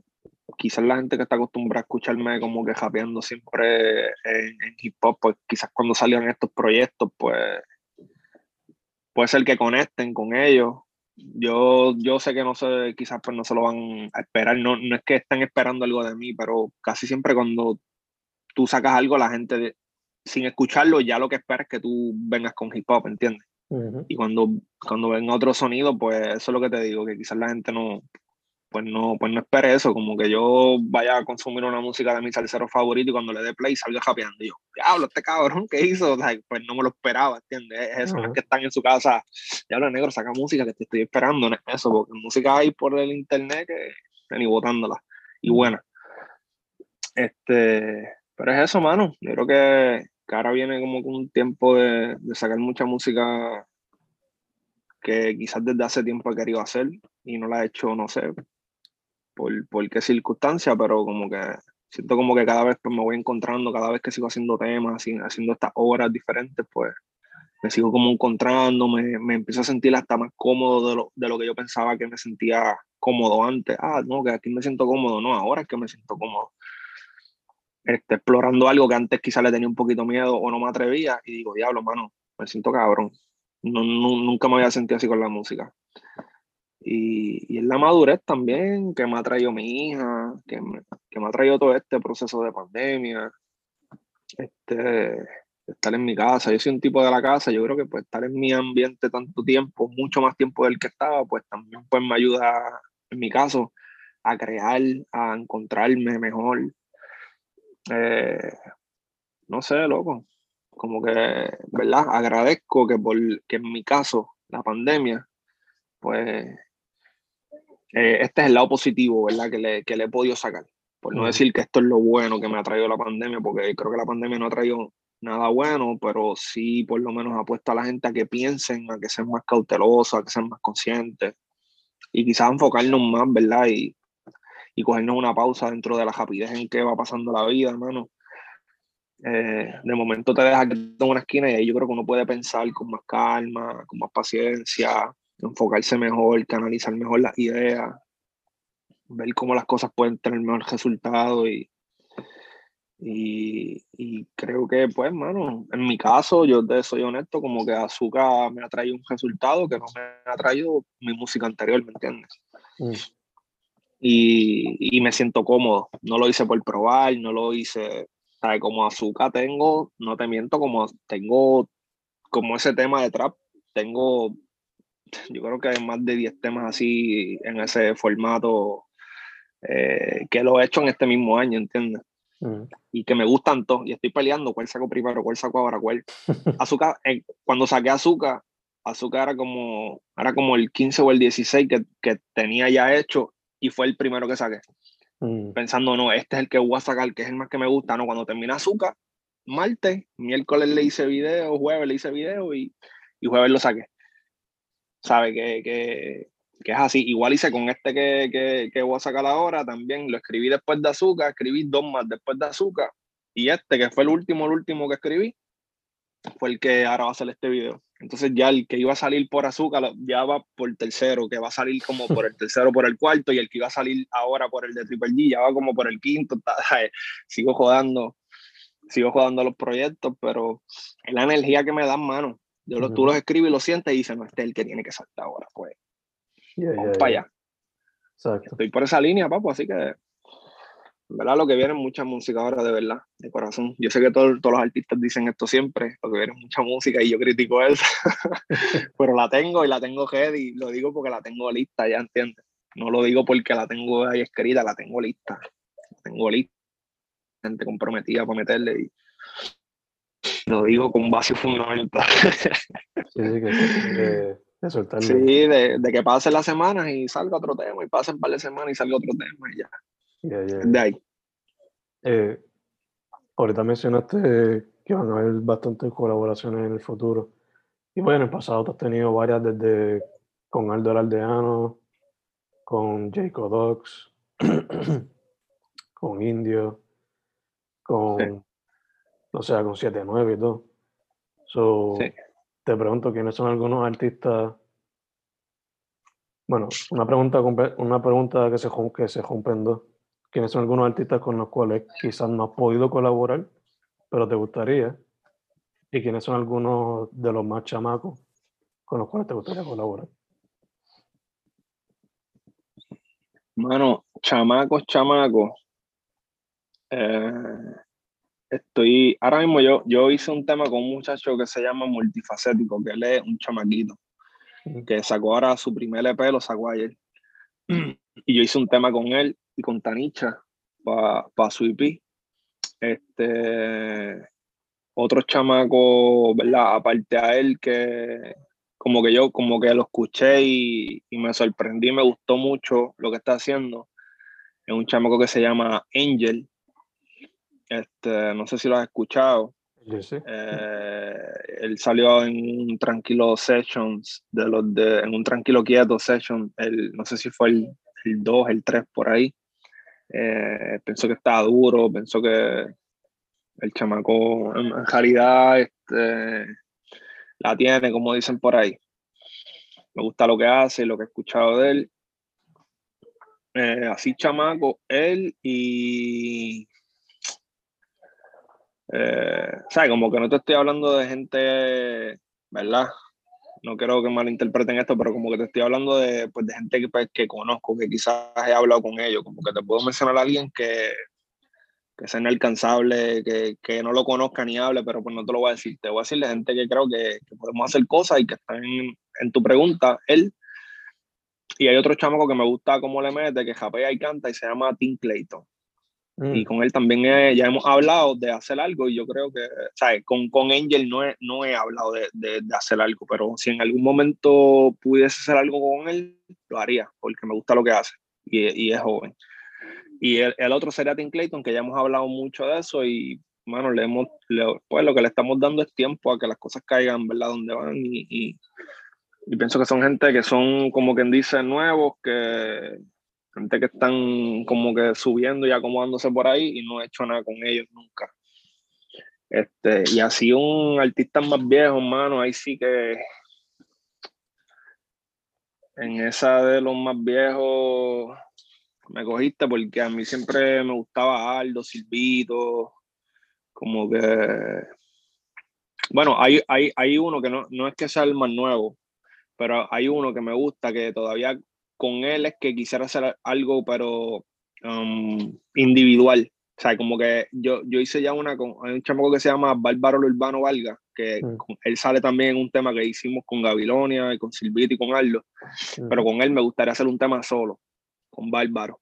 Mm. Pienso que es el mejor rapero en español ahora mismo.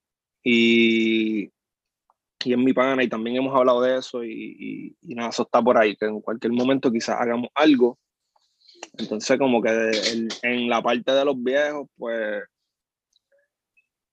Mmm, bueno, en realidad no. O sea, como que tengo uno que me gusta mucho, que es como que de los raperos que más, que más, que más me gusta, que es este. que es Andy Acosta, que nunca, o sea, he, tenido una comunicación leve con él, pero si en algún momento pudiese hacer algo de rap con alguien que no hubiese hecho, me gustaría hacer algo con él. Con Andy Acosta creo que sería, te podría decir que el único de los viejos que me gustaría hacer algo, porque hay otras personas más que también admiro, pero eh, o sea, necesariamente no es que porque yo admiro a alguien quiero hacer algo con él, ¿me entiendes? Yo puedo conocer un japero que me guste mucho y, y, no tengo necesidad de hacer nada con él porque es que me gusta lo que él hace, ¿entiendes? Como yo, a veces yo digo, esa canción está tan buena que no se merece un remix. Pues así mismo hay un artista que está tan duro que no se merece que yo grabe con él. Como que a mí me gusta mucho lo que tú haces, hermano. Yo quiero ser siempre tu fanático, no quiero salir en un tema contigo, pues no sé, como que el respeto que uno le tiene a la, a la música, ¿verdad? Y, y, igual puede ser alguien que yo no quiera, que yo conozca y me guste mucho lo que hace y nunca le hable. Mira, con, todas las personas que yo he colaborado de, de, música, yo nunca le he dicho, mira, vamos a hacer música, ¿entiendes? Yo los conozco y somos panas. Y dentro de eso, un día terminamos en el estudio, me llevan a su casa, tiene un estudio, mira, negro, vamos a hacer un tema, pues vamos a hacerlo, dale. Pero surge, no surge por la insistencia mía ni nada por eso, ¿entiendes? Hay gente, ¿sabes? Como que yo no soy el que te escribe por inbox, mira, güey, vamos a hacer un tema, ¿sabes? Yo no, o mira, güey, oye esto, como que yo no soy esa persona. Yo, si te escribo es para saludarte, para decirte buenas cosas, para decirte que admiro tu música y me voy y ya. No, mira, estoy aquí, vamos a como que a mí no me gusta eso. Eh, por eso te digo que de los viejos, como que ya conozco a, algunos de los que me gustan, del, hablando del rap, ¿verdad? Y fuera, fuera del rap, así, este. No sé, ahora mismo no tengo ninguno en la cabeza. Del rap de los viejos, Handy. Y de los nuevos te dije, Clayton y Angel. Como que esos dos de los nuevos me, me, me, me vacilan bastante lo que hacen. Nice, nice. De hecho, salud para Clayton, que estos días tuvo problemas de salud.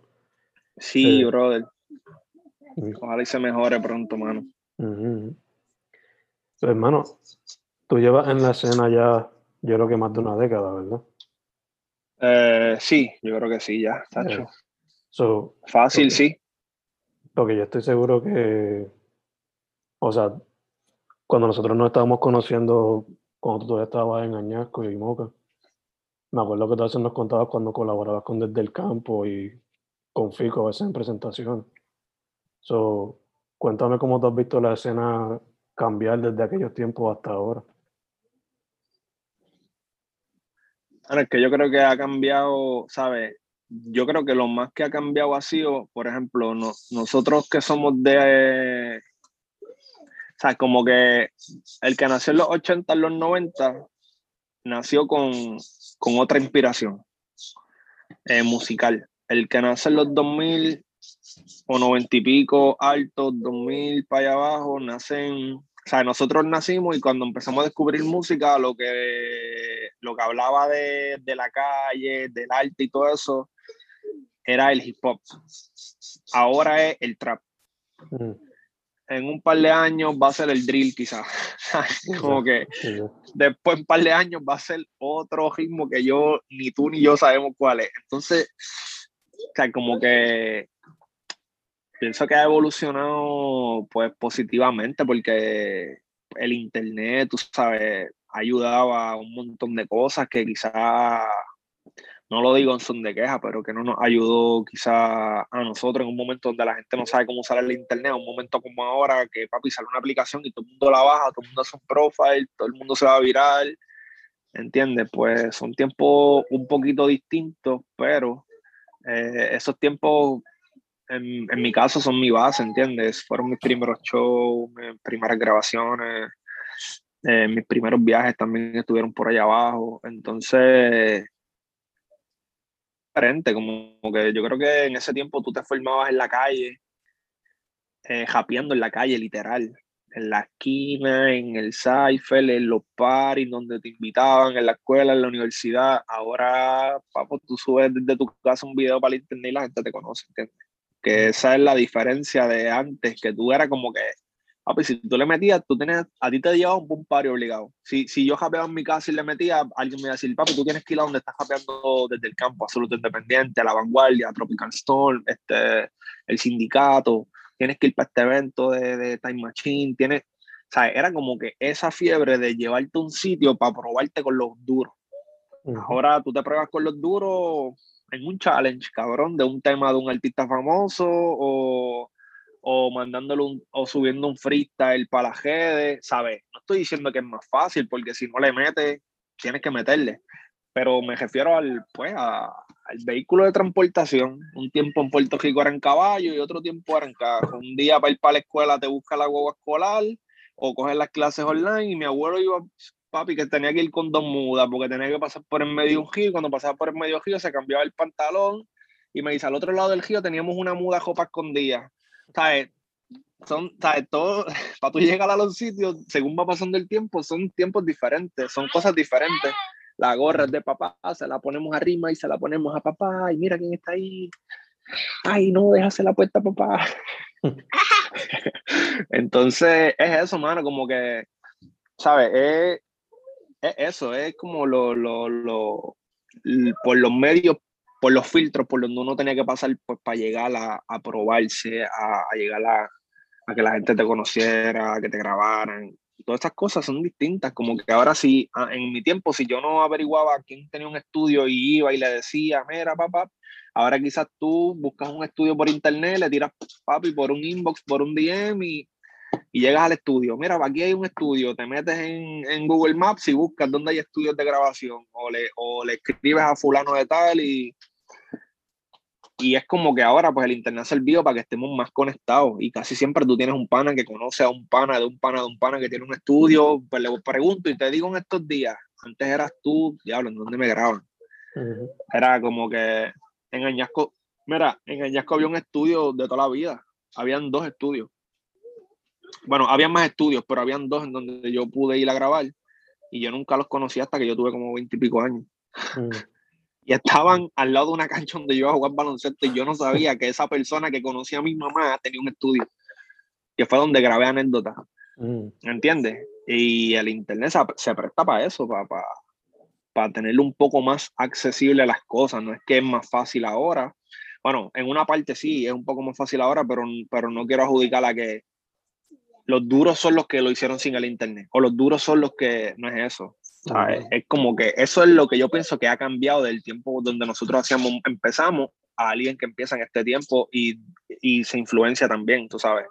Yo me influenciaba con el rap, esta gente se influencia con el trap. Pues, hermano, es así. Yeah, Parte del proceso. Exacto. Eh, bueno, algo que mucha gente quizás ya no escucha mucho, eh, por lo menos en lo que ha sacado recientemente, es la frase la República del Rap. Eso para la gente que no sepa qué es la República del Rap. Bueno, ese era, el, ese era, eso fue Bebo que fundó el corillo de Absoluto Independiente y ese fue, eh, así le decían a, por decirlo así, a este Añasco, que era como la República del Rap porque éramos un grupo de siete japeros, un productor, había más productores, había más freestylers, había más japeros en ese momento habían, habían como tres o cuatro grupos de, de hip hop en Añasco, entonces más, más un montón de gente. Y adicional a que nosotros nos denominamos así, pues también era como, este, ¿sabes? Denominamos así el grupo como tal. El grupo era absoluto independiente de la República de Rap. No era que nosotros dijimos, papi, somos la República de Rap en el mundo y ya. Eh, era también porque cuando íbamos a los eventos, pues llevábamos, o sea, la gente que nos seguía del pueblo nos seguía que iban a los eventos, ¿sabes? Como que era un corillo que llegaban de, no te estoy mintiendo, de 30, 40, 50 personas al par y que ya el party se llenaba. Con la gente que nos iba a ver. A pues eso no había break en donde fuéramos la isla a tocar, esa gente iba atrás. Nosotros íbamos para los eventos en caravana. Con eso te lo digo todo, de verdad yo un, una vez me acuerdo que fuimos por un evento en San Juan y era, era, un evento en la, no sé si era la respuesta, y abajo de un aguacero, papo, pero aquello parecía una caravana. Más de 10 cajos, todo el mundo para allá abajo, tú sabes. Era, éramos fiebre, cabrón, era, éramos demasiado fiebre. yo creo que pues esa fue la base de nosotros, hermano, literal. Esa era la República del Hub. Como que ya por las emisoras que ponían la música y cuando estaban saliendo los MySpace y todo eso, ya la gente decía, diablo, esta gente es la República del Hub de verdad, loco, porque llegan con el combo de ellos y era que llegábamos a apoyar a todos, no era que llegaban a apoyarnos a nosotros. Era gente que son fanáticos de la música como tal y, y apoyaban, porque descubrieron una cultura que no sabían que estaba tan activa en ese tiempo por nosotros. Y te digo, eran tiempos bien bonitos, hermano. Eran heavy. Super nice, super nice. De hecho, a eso también se conecta patriotismo, ¿no? O patriotismo. Eso fue después de Absoluto. Mm. Como tres años.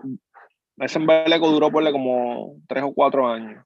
Mm. Y fue algo aparte que hice yo con Chagui. Sumamos a Willo mm. de la Galería Betance, de Crónico, mejor dicho, de Crónico, porque ya él no tiene esa galería de Crónico. Y sumamos también después al final a Bebo, que fue quien fundó Absoluto. Y, y, nos invitó a nosotros allá. Después nosotros lo invitamos a él acá porque esto sucedió porque cuando nos seguíamos presentando, la gente ya el grupo se estaba diluyendo, porque cada cual siguió haciendo sus cosas. Y, nos decí, y, y, nosotros um, a, los, a los que íbamos, que éramos Chag y yo, a veces Bebo, no nos gustaba que llamaran absoluto más que a tres personas nada más, ¿entiendes? Porque la gente se quedaba esperando el crew completo y ya no llegaba. Y ahí fue que, ahí fue que dijimos, mira, vamos a cambiar el, el, el, el este formato, vamos a hacerlo mejor así, que se llame Patrio Ritmo, y vamos a hacerlo eh, un grupo de, de, nosotros tres o nosotros cuatro para continuar como que con otro proyecto, también tratando de, de traer música. Um, en ese momento tratamos de funcionar un poco con la bomba mm. eh, y tratamos de ir por esa línea mucho más de, de conciencia de lo que lo hacíamos, que antes era conciencia también, pero era un poco freestyle en, en la temática, más conciencia y, otras ideas que Willo había traído también a la mesa y Charlie. Y era otra forma también de seguir presentándonos, pero también como que guardándole respeto a lo que a, esa parte musical de nuestra vida que fue absoluto, separándola de que la gente no llegara al evento y mira, pero falta fulano y fulano, ¿no? Como que, a, que sintieran que usábamos el nombre como para engañar a la gente para que llegara al evento, ¿entiendes? Era como que, mira, no, ya como que somos la República de Hub, pero esto es otra cosa, eh, somos nosotros nada más. Y, y antes no había como que un Facebook que tú pus, quizás lo había, pero en verdad este no lo usábamos, que tú pusieras un comunicado, mira, toda la gente, esto se acabó, ahora empieza este proyecto, como ahora la gente hace, pues, por eso te digo que son otros canales, otros vehículos para hacer las cosas y, y son distintos. De hecho. Eh, no fuese false advertisement. Este, de hecho, mencionaba a Chagui, ustedes son básicamente compas de, desde siempre. Lo ve en algún momento, digo, no sé, hace tiempo yo no sé de Chagui porque lo veo que está más involucrado con patinetero. Pero sigue metiéndolo a la música. Sí, bueno, no, está más con patinetero. Ahora mismo él está con patinetero full, full, full, full, de que ya no, o sea, como que no, en el área de la música ya Chagui como que no, no está metido. se, se, se, se, sigue afincando con otros compromisos que tenía como patinetero.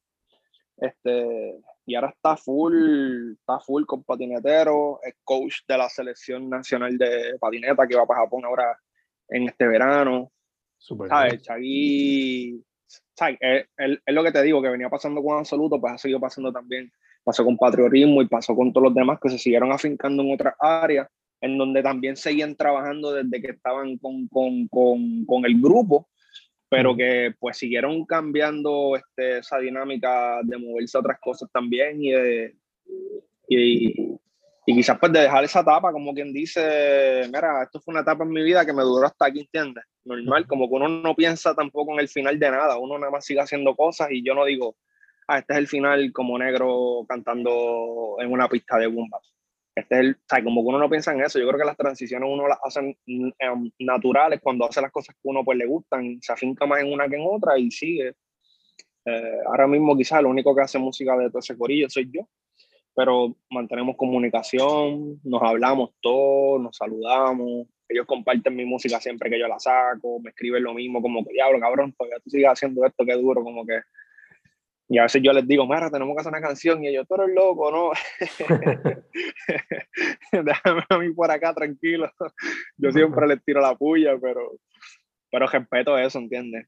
Respeto y los entiendo full, porque pues yo estoy también en, en mis cosas, ellos en las de ellos, y, pero lo más bonito es que mantenemos la comunicación siempre, ya sea que nos escribamos a cada par de meses, nos escribamos este, todos los días, como me pasa con Chai, con Beo, eh, con los más que hablo.